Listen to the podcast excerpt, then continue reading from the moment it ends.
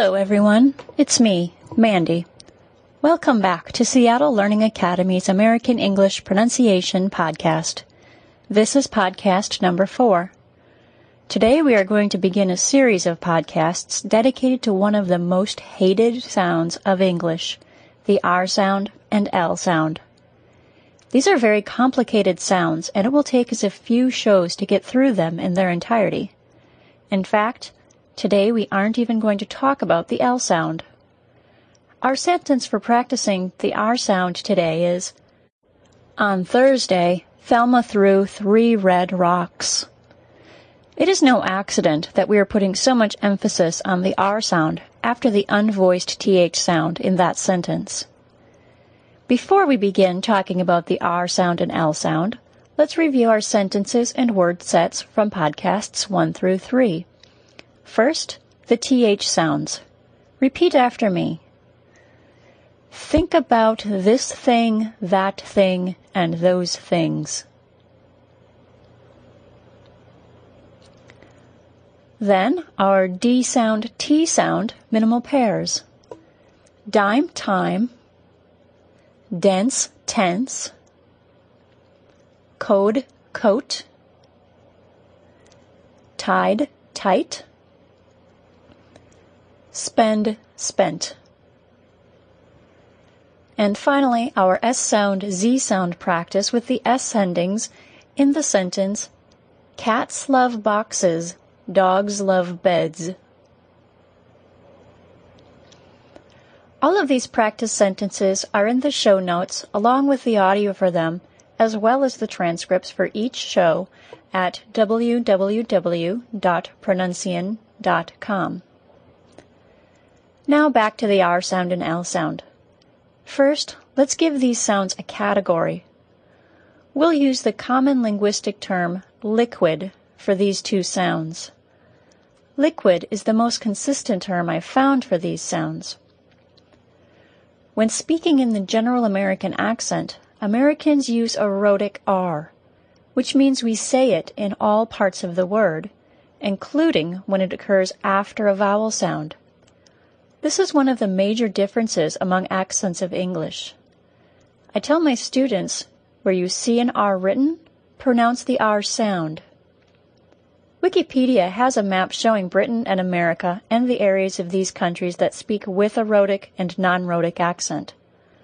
All I want you to remember is that the general American accent pronounces the R sound wherever it is written.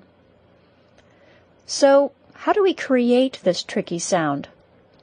Well, there is no single correct way. The tip of the tongue may be raised or lowered.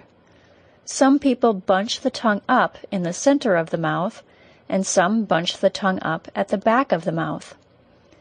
The important feature of creating an R sound is that the very back of our tongue, actually down in our throat, is constricted. In the general American accent, the R sound is also a smooth sound that we can make continually without stopping. Er.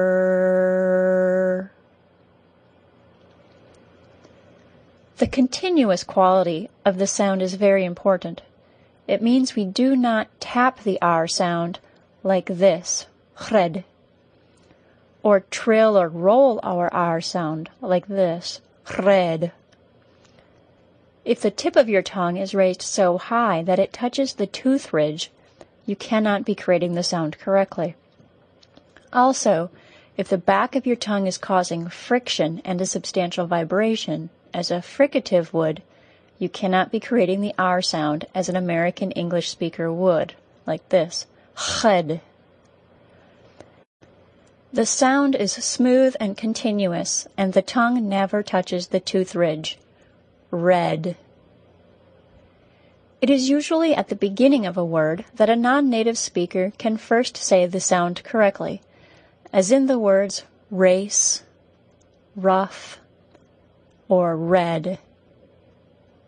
The Pronuncian.com web page has all the general American accent sounds with words sorted by beginning, middle, or end of the word.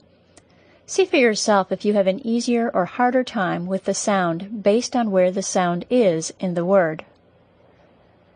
Since we've already studied the unvoiced TH sound, let me bring attention to a particularly difficult sound combination for a lot of people.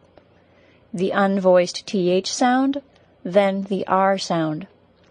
If you have a tendency to tap your tongue, you will probably find that this is quite difficult to stop doing in this combination. Ready? Repeat after me.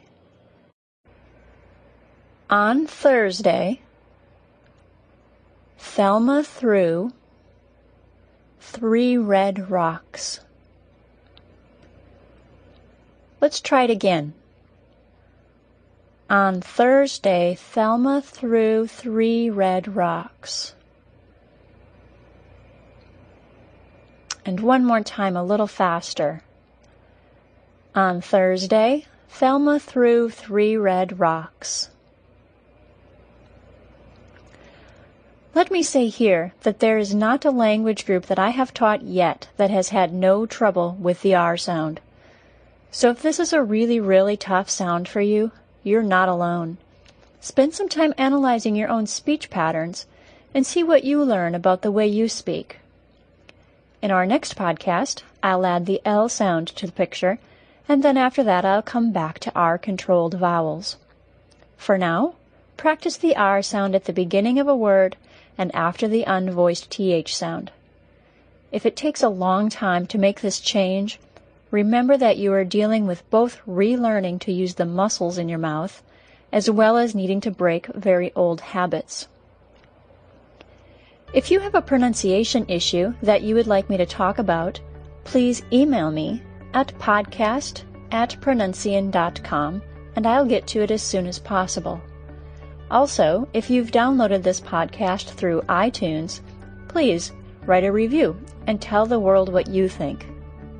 Good luck with the R sound, everyone, and have a great week.